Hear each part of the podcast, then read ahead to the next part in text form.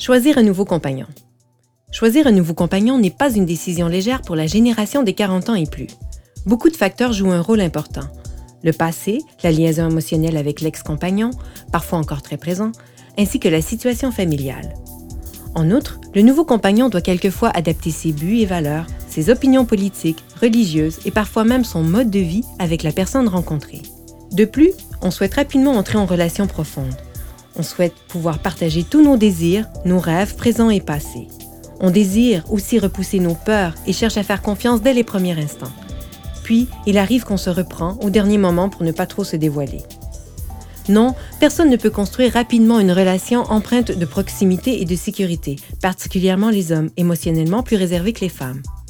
Ainsi, il faut bien réfléchir à quel partenaire une relation peut être construite. Ainsi, il faut bien réfléchir avec quel partenaire une relation peut être construite.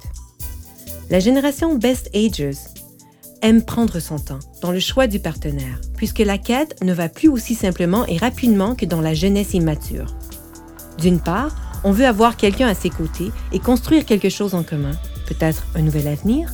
D'autre part, il faut aussi prendre en considération qu'on est plus exigeant qu'un adolescent qui expérimente et ne réfléchit pas aux conséquences.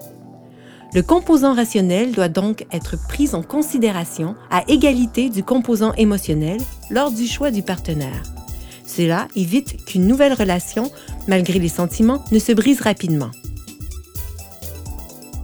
C'est valable dans la mesure où l'on souhaite réellement et dès le début planifier une nouvelle vie en commun. Il n'y aura jamais 100% de conformité, mais une compatibilité émotionnelle et rationnelle devra être assurée entre les partenaires potentiels à environ 80%.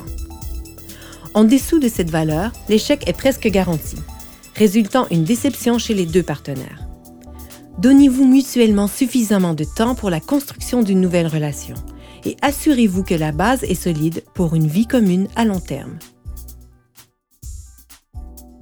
Vous l'expérimenterez aussi avec www.activeagers.fr pour les gens dans la cinquantaine. Ici, vous ferez peut-être la connaissance d'un partenaire, mais aussi de nouveaux amis.